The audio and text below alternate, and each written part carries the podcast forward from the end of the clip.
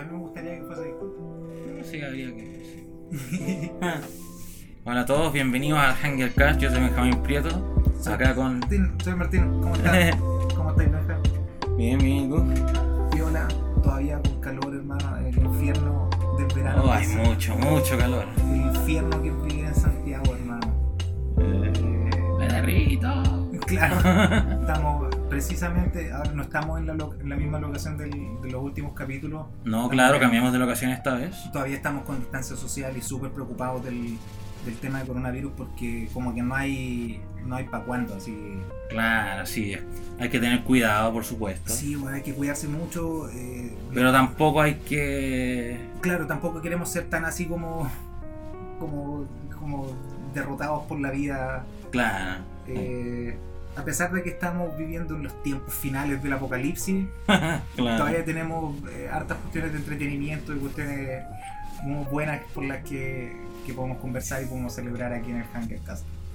Claro. Eh, ah, bueno, para empezar, eh, que, quería ver si eh, podríamos hablar de, lo, de los temas que tratamos esta semana en el, en el HangarCast. Eh, ¿Qué hicimos esta semana, Benjamín? Bueno, primero el lunes para Music hablamos de la horrible tragedia de Cromañón, oh, sí, que sí. sucedió en, en Argentina el año dos mil cuatro. Tú escribiste ese, ese capítulo. Eh, claro. Cuéntame, yo en realidad no me acuerdo de, de las noticias, me acuerdo de, de así como del, del, me acuerdo cómo pasó como accidente, pero hasta el día, bueno, empezamos, empezamos a investigar este, este tema.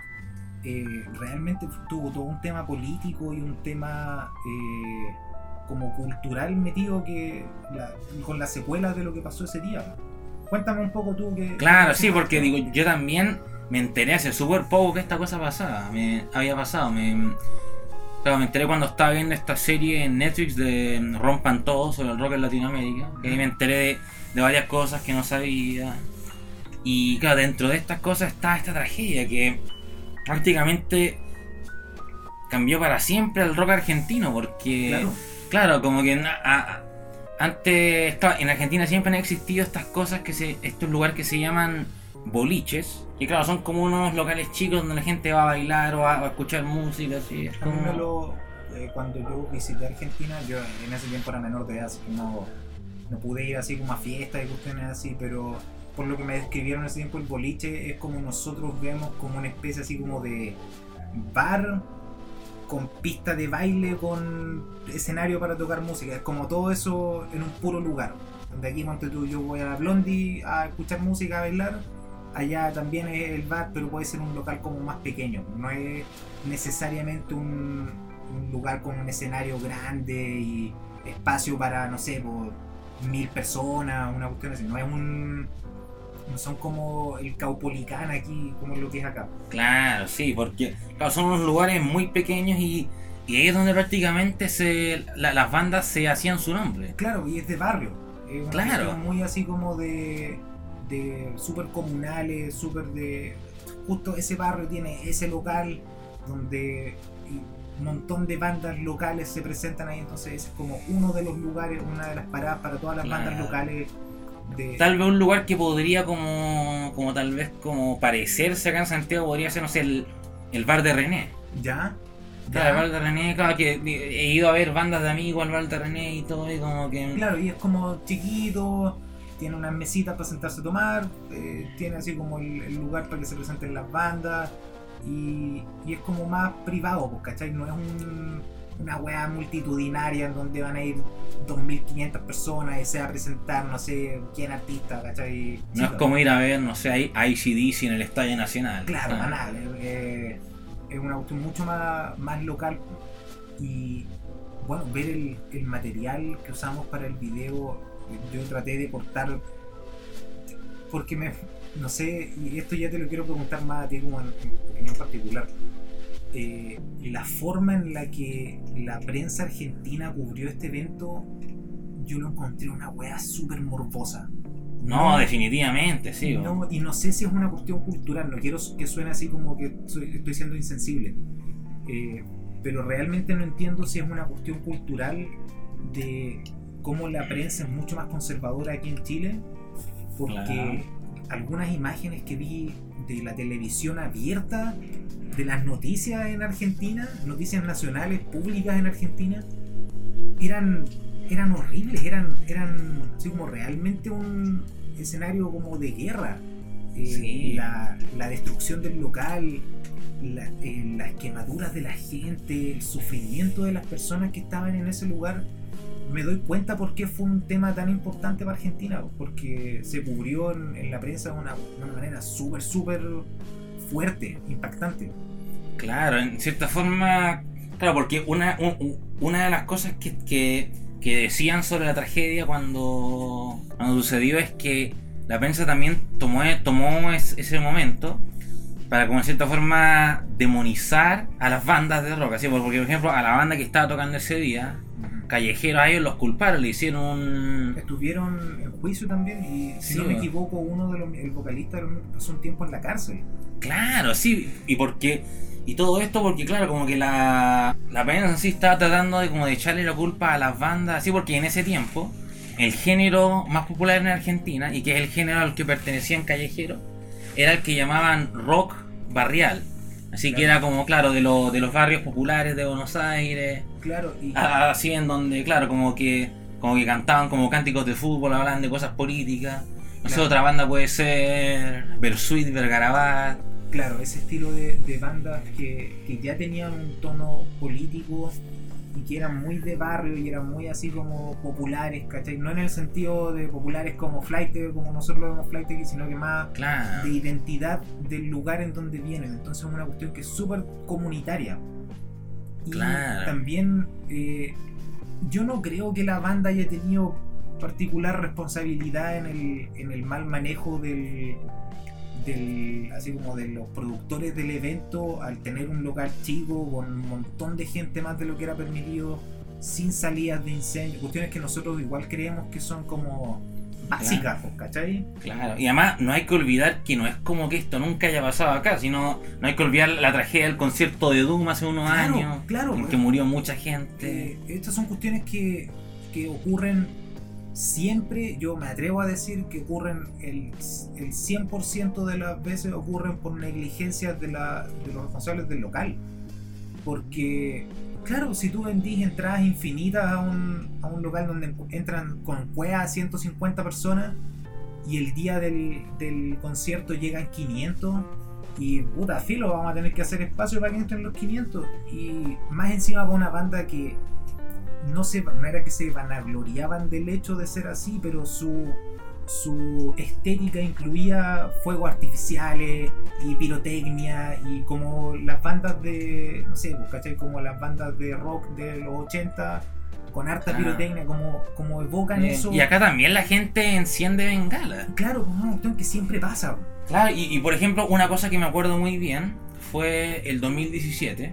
Yo, yo fui a ver, yo fui a Santiago Rock City, que fue este concierto masivo que hubo en el Monumental. Y me acuerdo, claro, ahí, por ejemplo, una de las bandas que tocó fue The Who, que es una de mis bandas favoritas. Y que, claro, me encantan hasta hoy día, claro, pero ellos son, vienen tocando desde los sesenta, son súper viejos. Y me acuerdo que antes del concierto, en la pantalla, pusieron un aviso que, que decían que por favor que la gente no fumara ni encendiera bengalas. Porque, porque el vocalista, Roger Daltrey, sufría de problemas y, y, y, si, y, si, y si inhalaba mucho humo se le podía ir la voz. Claro. Y ahí cagaba el concierto. Yo me decía, ya, sí, comprendible. Pero, de todas formas, a pesar de eso, hubo buenos que encendieron bengalas, hubo gente fumando y toda la cuestión. Entonces, como... claro, la wea igual es que la gente igual es porfiada. Claro, eh, va, son como esas dos weas que van de la mano y es ese balance en donde... donde sí, las weas pueden ir para un lado o para el otro que generan estas tragedias horribles.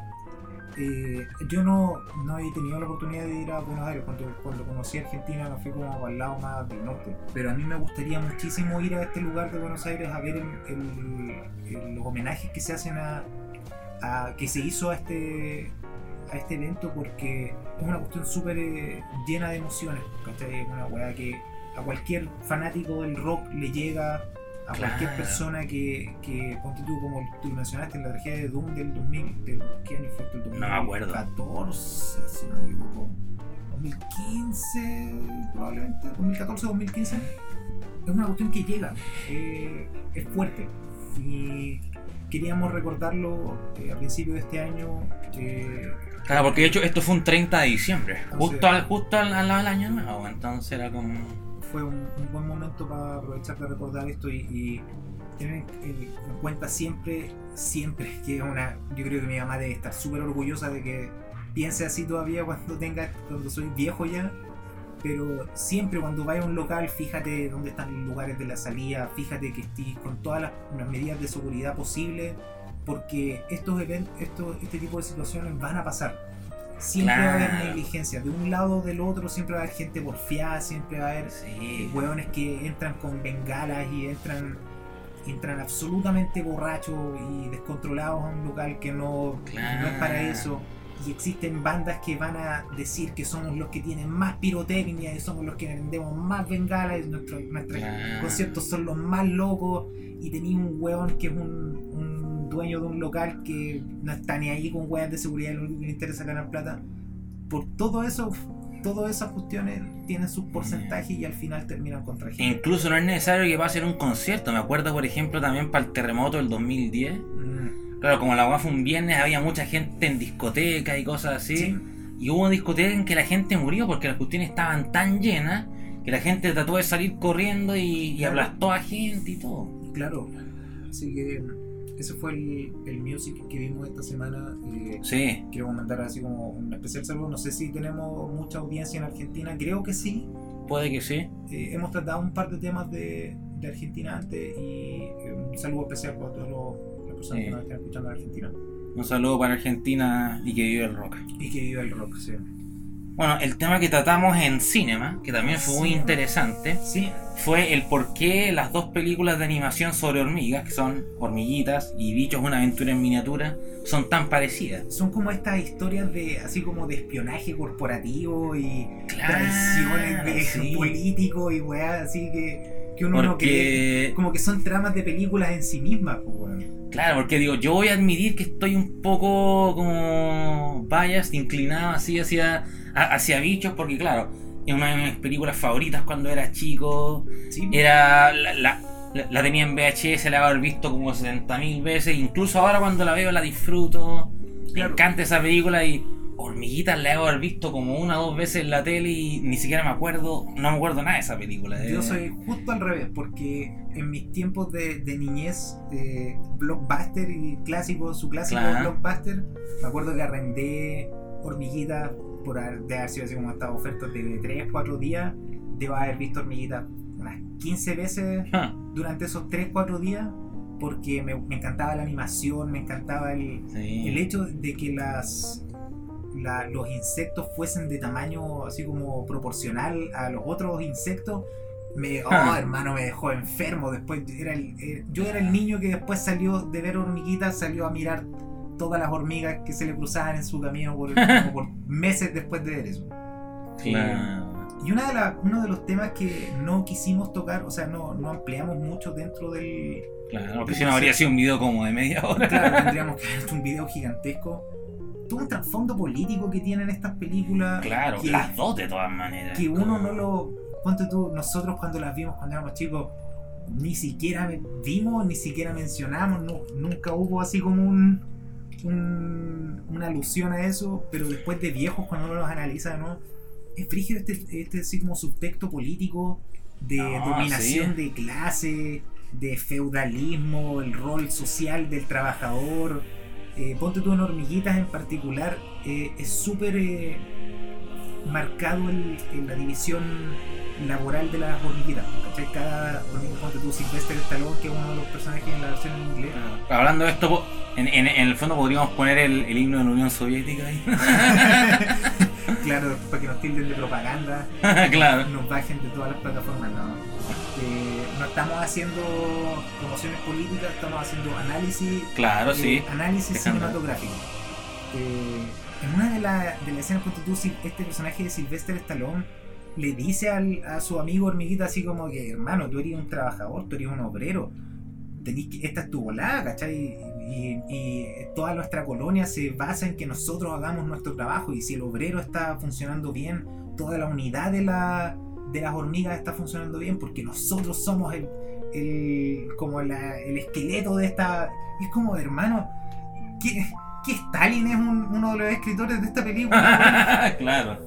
Eh, no sé si, a ver, ¿qué, ¿qué ejemplo político te acordáis tú de...? De, de... Bueno, bichos, no, por dónde empiezo, porque claro, la historia en sí, claro, es una colonia de hormigas que, las, que, los, que los tienen dominados un grupo de saltamontes malvados que, que todos los... Claro, que, que siempre que va, que, va a tener, que va a empezar la temporada de la lluvia, ellos se, se roban la cosecha que han hecho ah, todo el año como una especie de tributo y ellos los protegen.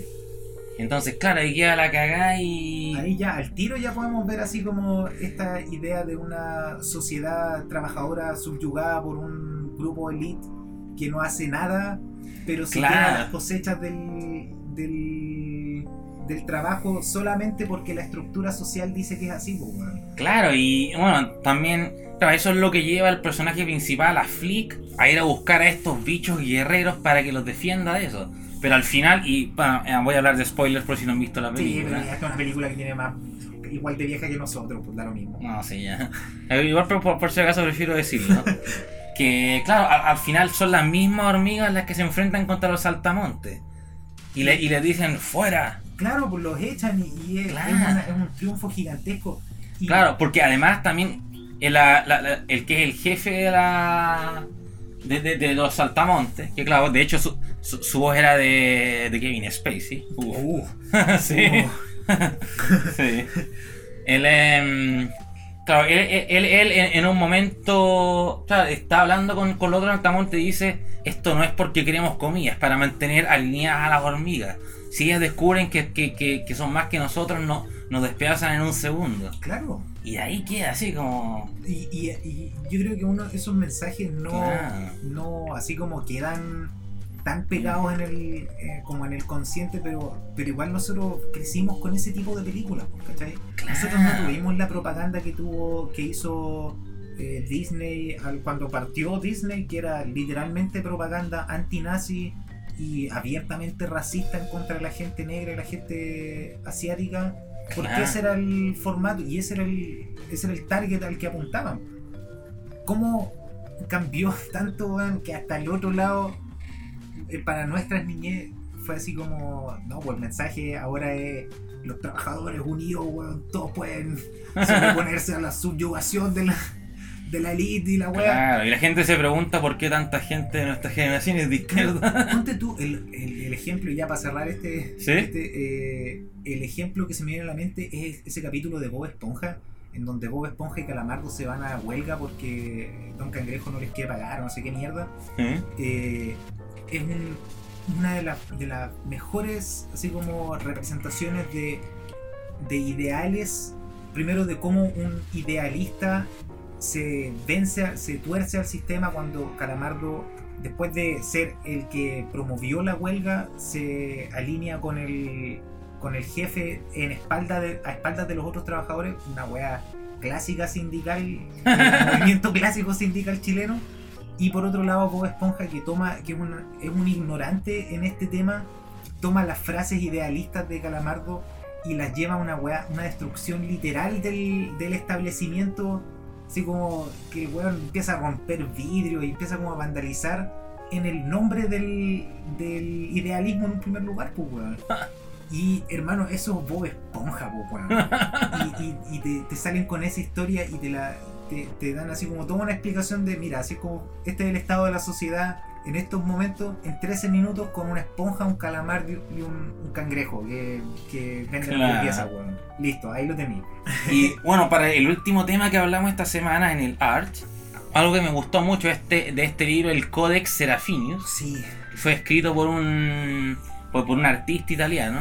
Es eh, yo lo, este lo conocí cuando vi Tumblr en el dos mil diez.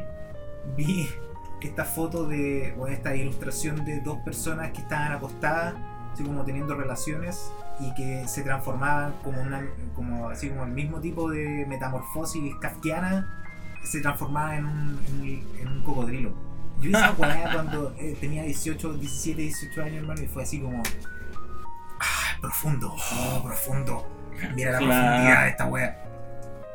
no sé, yo le puse esa profundidad en mi mente, pero claro. Pero me quedó marcada esa imagen. Yo no tenía idea de que se trataba de un, de un libro que es imposible de leer, claro, que no tiene historia, que es no, una enciclopedia al final. Claro, es como una enciclopedia, y, y es de una wea que no existe, que nunca va a existir, y que ni, ni siquiera es como que donde podría ser así como esto es un libro misterioso que se encontró en no sé qué, cuánto, no sé cuántos años en una un, un claro. cofre oculto, bueno, en un castillo. Es como no, ni más que podía haber hecho algo así, ¿no? Fue así como no, hermano, un hueón, un compa así en Italia que dijo así, claro. Bueno, y su, su razonamiento fue tan tan simple de así como... Claro, así que él quería como revivir la sensación de cuando uno lee un libro cuando es niño pero todavía no sabe leer, y, y lo que más disfruta son las... Claro, las los, fotos, los dibujitos. Los dibujos, y uno se imagina toda esta wea de, de las historias de estos dibujos, y es como una wea súper innata que todos tenemos esa atracción al arte cuando somos niños. Entonces, claro. eh, es yo creo que una de las mejores weas que hemos presentado en arte. Me gustó mucho, eh, hay varios videos en YouTube en donde está casi todo el libro en muy buena calidad para que lo puedan ver, y yo creo que eso también nos, nos lleva un poco al tema central del podcast, claro, de sí. esta semana. Claro, que es más o menos explicar por qué hay mucha gente que, o al menos en nuestra opinión, por qué hay mucha gente que no le gusta el cine chileno. Claro. Eh, y claro, es un tema complejo, pero yo creo que se puede abarcar. La, el nexo es eh, hay, ¿cuál es el punto así como en donde el arte tenéis que explicarlo y tenéis que así como tenéis que saber todo este contexto histórico y, so, y sociopolítico para entender una pieza de arte versus bueno. el arte que se hace evitando todo eso y que es súper simple y te lo presentan, ¿cachai? ¿Cuál es, por qué esos dos extremos en el cine chileno están tan marcados? Y, y voy a dar ah. ejemplo, los ejemplos absolutos. Machuca, vaya a poder apreciarla como una película si es que no tenéis idea de qué se trata el, la dictadura y podéis tomarlo como si fuese ficción. Claro. Ya en sí es una buena película, ¿cachai? Pero ayuda a tener todo ese contexto, ayuda a tener saber así como qué fue lo que pasó y, y saber que estamos en una historia real y... Y siendo chileno, cómo te identificas con las personas que tú conocís y con las historias que hayas escuchado, versus, no sé, pues, weón, eh, eh, filme genérico Nicolás López ah. número siete, que es una claro. weá burda, fome, insultante. Claro. Como en cierta forma trata de, de copiar a gallos como Adam Sandler. Claro, o... el, el fondo del barril de las peores ideas de películas de Hollywood. Y este weón mete el brazo hasta el fondo claro. y, y, y sale con sus weas, ¿cachai? De, de no sé, pues, weón, la trilogía que fue... De, ¿cómo se llama esta wea de película? Me, me ah, la de qué pena tu vida, esa wea. No, no iba a decir precisamente esa, pero me alegra ni siquiera haber acordado, recordado su nombre de esas weas de película. Claro. Eh, claro, no, no es como que se pueda, no es como que no se pueda hacer, porque... Hay gente en Chile que lo ha hecho bien, por ejemplo, este gallo, el, el Espinosa, creo que es su apellido, que, que hizo la.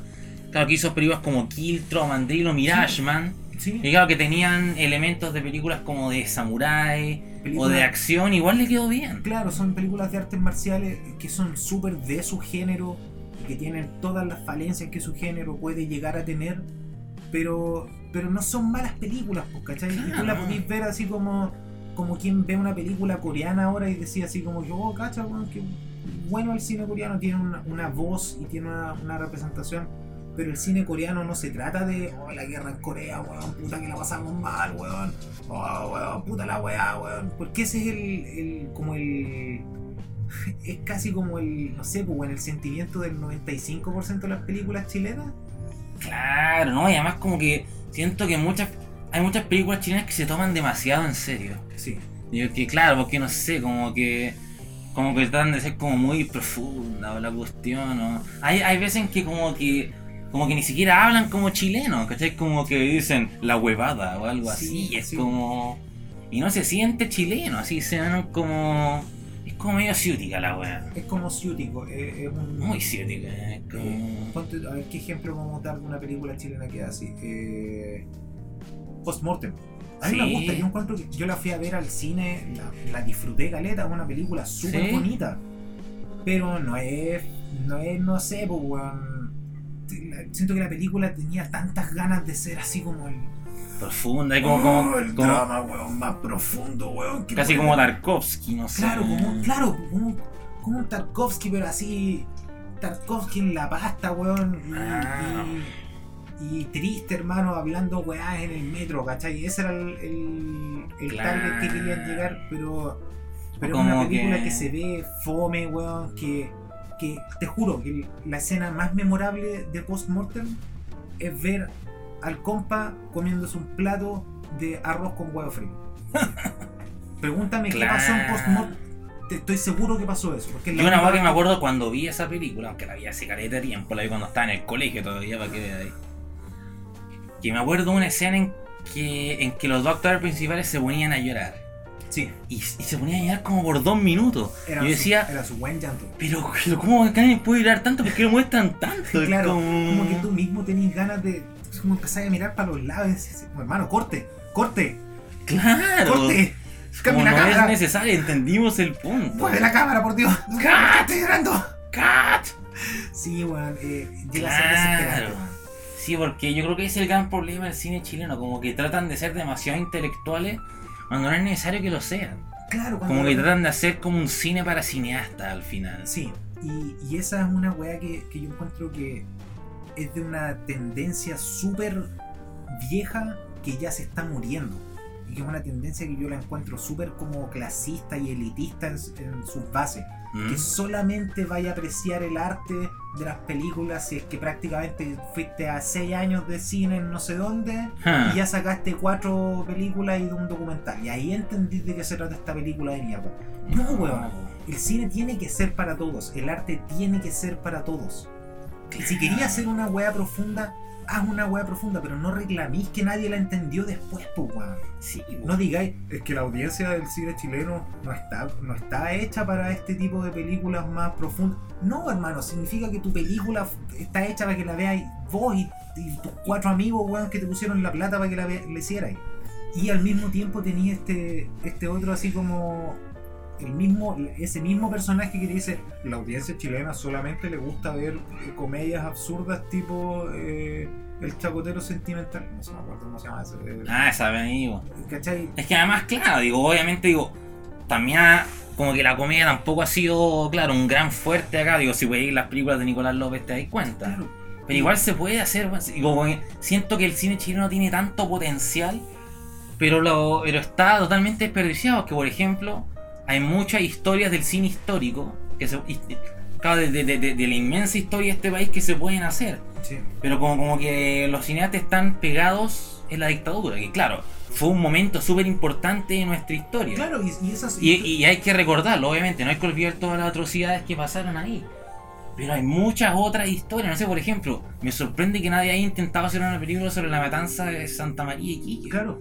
Eso fue un, un evento horrible y podría ser una gran película. Claro, y, y tal como ese momento en la historia chilena, hay un montón de otros momentos y de personas súper importantes de sus, momen, de sus de momentos históricos que nos olvidamos, claro. que no existen.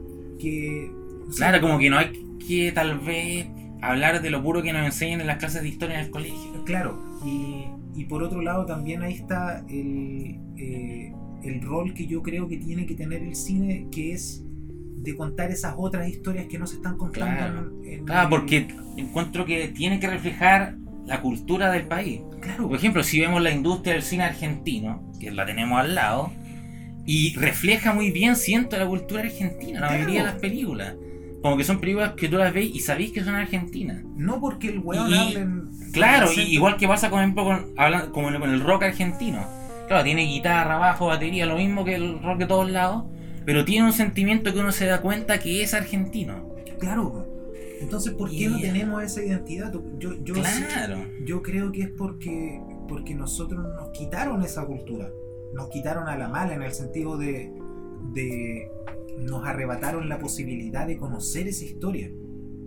al principio fue en mil setecientos más o menos, cuando empezaba en mil seiscientos. No soy muy, muy educado en historia como para dar fecha exacta. Claro, fue como en mil quinientos que llegaron los españoles por ahí. Pero me refiero así como a, particular aquí a Santiago. No recuerdo cuándo fue fundado Santiago.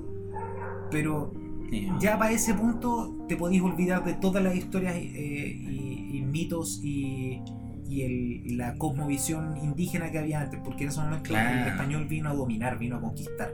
De ahí después podéis tirar otra línea hasta principios de mil ochocientos, del todo el periodo de la conquista. Y claro, cómo eso aniquiló toda la identidad que, no, que al final nosotros sí, no éramos... Mira, esto es lo, lo más rígido de todo, es que nosotros no éramos el virreinato del Perú, que tenía el imperio inca detrás, y nosotros tampoco, claro, éramos, y tampoco quedamos como españoles que vinieron españoles y se quedaron acá. Claro. Nosotros quedamos como la weá, que habían aquí. Los que vivían en ese... Claro. Yo encuentro tan interesante esa historia de un grupo de incas que ya habían venido para acá y dijeron así como, hermano, no, ese lugar está maldito, ese lugar es para los hueones y nosotros nunca más vamos a volver para aquí. Y se fueron al norte, weón, y después cuando llegaron los españoles les dijeron, mm, ¿saben qué? Para allá, weón, es la cagá, está lleno de oro, son todos bacanes, los van a recibir con brazos abiertos, vayan para allá. Y, y, claro, y después resulta que puta, Diego de Almagro vino, puso su weá de iglesia en Diego de Almagro y, y partió esta maldición que se llama Chile, hermano. Claro. Quiero saber, quiero conocer esa historia, quiero saber quién fue ese, ese inca que fue el que dijo mm, podrían ir por allá. Claro. Porque ya no tenemos esas historias, pues, bueno, nos quitaron esas historias. Eh, sí, después... o, como, o, o como la historia del Dorado, que esa fue la historia que prácticamente impulsó a los a los españoles a moverse por toda Sudamérica. Claro. Esta historia de la ciudad de oro. Eh, después aquí en mil ochocientos, cuando entre el periodo de mil ochocientos hasta mil novecientos setenta y tres, loco, hubo dos guerras civiles. Hmm. Y, ¿Y qué sabemos de esas weas? ¿Qué películas tenemos de eso? ¿Qué historias claro, sabemos de eso? No, en realidad los únicos que saben qué, qué pasó realmente ahí son como seis, siete historiadores que han sacado libros sobre eso.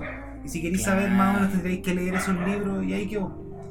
Yo, lo único que sería, no sé, tal vez esa, como esa serie que hicieron en el canal trece, la de héroes. Oh, sí, me acuerdo. Me sí, acuerdo. Que en que salía como Higgins, sí, Balmaceda salía, me acuerdo. Sí, y, y tienen, tuvieron producción y se vieron en su tiempo, pero ¿por qué no sí? ¿Por qué, por qué pararon? Claro, habrían sido. ¿Y por qué los héroes de Chile eran como cinco hueones, weón, y, y la Gabriela Mistral, weón? Y era así como, loco, no. no. Somos diecisiete, dieciocho millones ahora. Yo creo que han habido hartos que pueden caer en la categoría de, de héroe. Sí. ¿Y, ¿Y qué es lo que pasa? ¿Será caro? ¿Será será fome? ¿Será así como...? ¿Por, no qué, sé. ¿Por qué no hay? ¿Por qué no hay industria aquí en Chile? ¿Por igual, por ejemplo, hubo un tiempo en que igual se hicieron películas como yo digo. No sé, por ejemplo...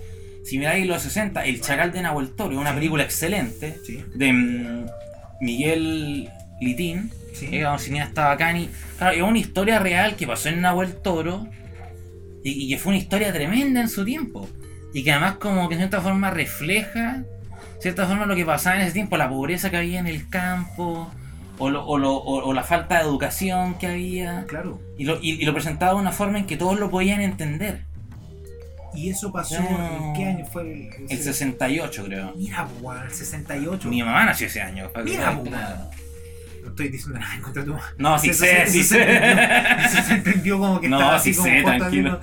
Pero me refiero así como, ¿cómo, puedes, ¿cómo es posible que desde ese año no tengamos una película o una historia o una, una serie de televisión o no sé qué mierda? Claro, no sé cómo. El Chacal de Nahueltoro dos, ahora es personal. El Chacal de Nahueltoro dos mil veintiuno.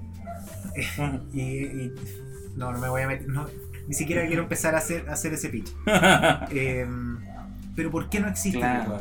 O, o, por ejemplo, otra, por ejemplo, hubo una que se hizo en plena dictadura, que me sorprende que lo hayan dejado hacer a dos. La de Silvio Cayos y la de Julio comienza en julio. ¿Sí? Que de hecho tiene una historia bien buena.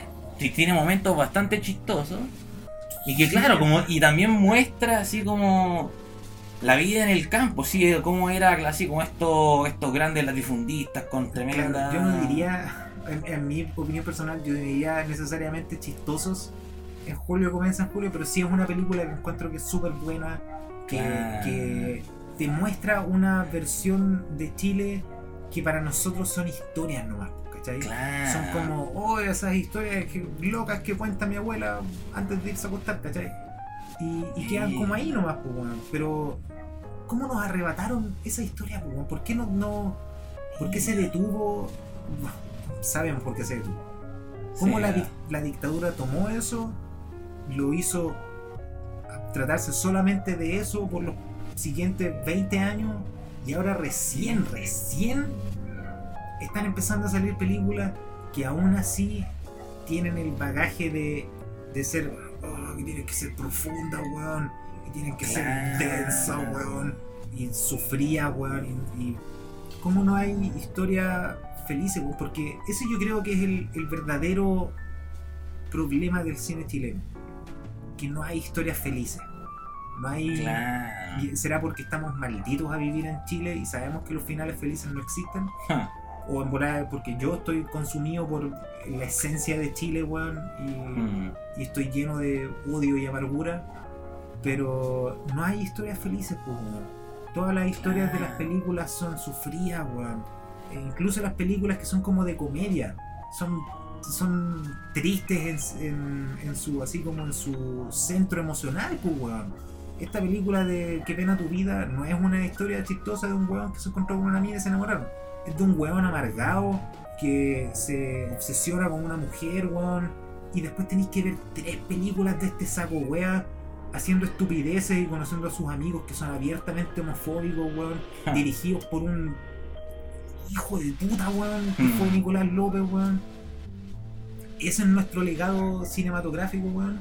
Así como que, ah, puta, nosotros tuvimos un Harvey Weinstein y las únicas películas que tenemos son las, son las que hizo él, así que eso es lo único que vemos. Porque las otras películas son tan fome, weón, que es, es imposible verlas. Claro. Qué triste, weón, ese escenario para el cine chileno, weón. Sí. Lo único, a mí lo que me queda de, así como de, de esperanza y optimismo, weón, es que estos cabros chicos que están creciendo ahora, que no tienen el bagaje emocional de la dictadura, que ya escucharon las historias, que ya saben lo que pasó, que ya saben cómo, quién, quién tuvo la culpa, y que no hay que apunt- ya, ya se apuntaron todos los dedos y que no hay que seguir haciéndolo porque ya es inútil. Esos son los cabros que van a sacar nuevas historias, que van a hacer claro, historias incluso nuevas. Nuestra propia generación puede hacerlo, sí, sí, man, y, y hace falta, yo creo que realmente hace falta, y que todo el público de películas que les gusta ir a, a, a ver películas chilenas saben que les falta, saben que faltan historias nuevas. Entonces, ah. ¿quién es, ¿qué es lo que falta en realidad? Falta plata para hacer esas películas. Falta... Ah. Loco, aquí en Chile tenemos paisajes que son tan bonitos como los que aparecen en El Señor de los Anillos en Nueva Zelanda. En el sur, en Aysén, hay paisajes hermosísimos. En el norte tenemos el un norte tenemos el desierto, weón. Hay... El altiplano, hermano, es precioso. El Valle del Elqui. El Valle del Elqui, uno de los mejores lugares de Chile. Tenemos playas preciosas, weón. Y no tenemos. Y es como. Oh, es que no, no, que no sabemos. Que... ¿Qué? Esa es la excusa, weón. ¿Cuál es la excusa? ¿Cómo no hay industria, weón? ¿Cómo no hay. No, no hay un weón con plata? Sabemos quiénes son los weones con plata aquí en Chile y por qué hacen lo que hacen, y claro, es obvio, pues, bueno, no, no hay no hay industria, no hay industria porque estos hueones no quieren pasar la plata, va a ser industria, ¿no? Mm. Entonces en eso estamos, pues, en ese es el escenario del cine chileno. Sí.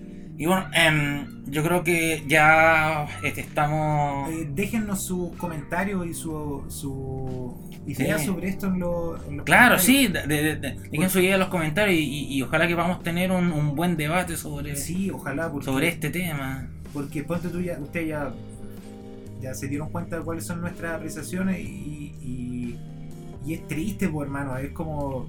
Cuando uno habla con, con amigos de otros países y, le, y te preguntan así, oh, ¿qué película chilena puedo ver? Y tú les decís, claro, sí, está difícil. Podríamos ver una película super fome como de mil novecientos sesenta o podríamos ver una película super mala de dos mil nueve. dos mil nueve. Claro. No pueden ser esas nuestras alternativas. Así que eh, escuchamos sus su opiniones en los comentarios, leemos sus comentarios. Sí. Ay, antes de terminar, queríamos dar un par de recomendaciones para esta semana. Sí, eh, yo quiero partir con eh, un músico que me tiene simultáneamente enamorado y con la depresión más grande que he sentido en toda mi vida, Jacob Collier. Es increíblemente talentoso, increíblemente eh, diverso en su, en su approach a la, a la música, y o sea, si quieren escuchar una de la, uno de los mejores compositores de estos últimos no sé, hermanos, de la historia de la música, es Jacob Collier. Escúchanlo, búsquenlo en YouTube, sus canciones son súper, tiene varios covers de así como pop ochentero que son excelentes, así que ahí se los dejo, Jacob Collier. Sí, y yo por mi parte quería recomendar una película que está ahora está en, en Amazon Prime, que se llama In the Vast of Night. Cuéntame de qué sí, se trata. Claro, es una película estadounidense independiente que la hicieron en un pueblito chico y la hicieron de forma súper barata, que es un, es un tributo a las series de antología de ciencia ficción de los sesenta. Oh. Claro, to, to, to, to, toda la película está ambientada como si fuera un capítulo de series como, no sé, La Dimensión Desconocida o The Outer Limits. ¿Cacha? Y claro, y, y, y la historia en sí, claro, como son dos adolescentes en un pueblo chico de, de Estados Unidos que empiezan a, a recibir unas transmisiones raras y, y, y las linkean a, a, a, a, uno, a unos eventos de extraterrestres que pasaron en, en su pueblo y todo. Y es súper interesante. Digo, la, la película es de muy poco presupuesto y no tiene muchos efectos especiales, pero la historia está súper bien contada. Bueno, yo creo a, que por eso es... La voy a ver, yo cacho que la voy a ver hoy día. Sí. Porque, puta, a mí me gusta, a nosotros nos gusta escaleta esa película, yo no tenía idea que ni siquiera que había salido una película. Claro, que fue una película super underground. De hecho, yo me enteré de la película porque la reseñó Chris Stockman, que es uno de mis, uno de mis críticos favoritos de cine, que, que tiene un canal de YouTube en que habla de películas. Sí. Y él habló de esta película que le gustó mucho y me decidí a verla y es buena. Buena, pues. Entonces, en eso quedamos por el capítulo de hoy. Eh, estamos súper atentos a sus comentarios. Sí, por favor, dejen sus comentarios, dennos su opinión. Eh, no oye, tengan miedo. Eh, estoy, soy lo peor por tirar esta weá al final, weón. Pero eh, la respuesta que tuvimos en YouTube fue súper buena, weón, en el primer capítulo. Porque ya lo subimos sí. Para el tiempo que estamos grabando este. Y, weón, nos dejó. Nos dejó con. No quiero ser así como muy histriónico, pero onda, muchas gracias. Sí, eh, muchas gracias por todo el apoyo que nos han dado. No esperábamos, como es la, la tónica de nuestra experiencia en Hanger, no esperábamos que les gustase tanto. Así claro. Que muchas gracias, pues, eh, y nos vemos la, la próxima, próxima semana. semana. Sí. Chao, chiquillos. Chao, que estén bien. Chao, chao.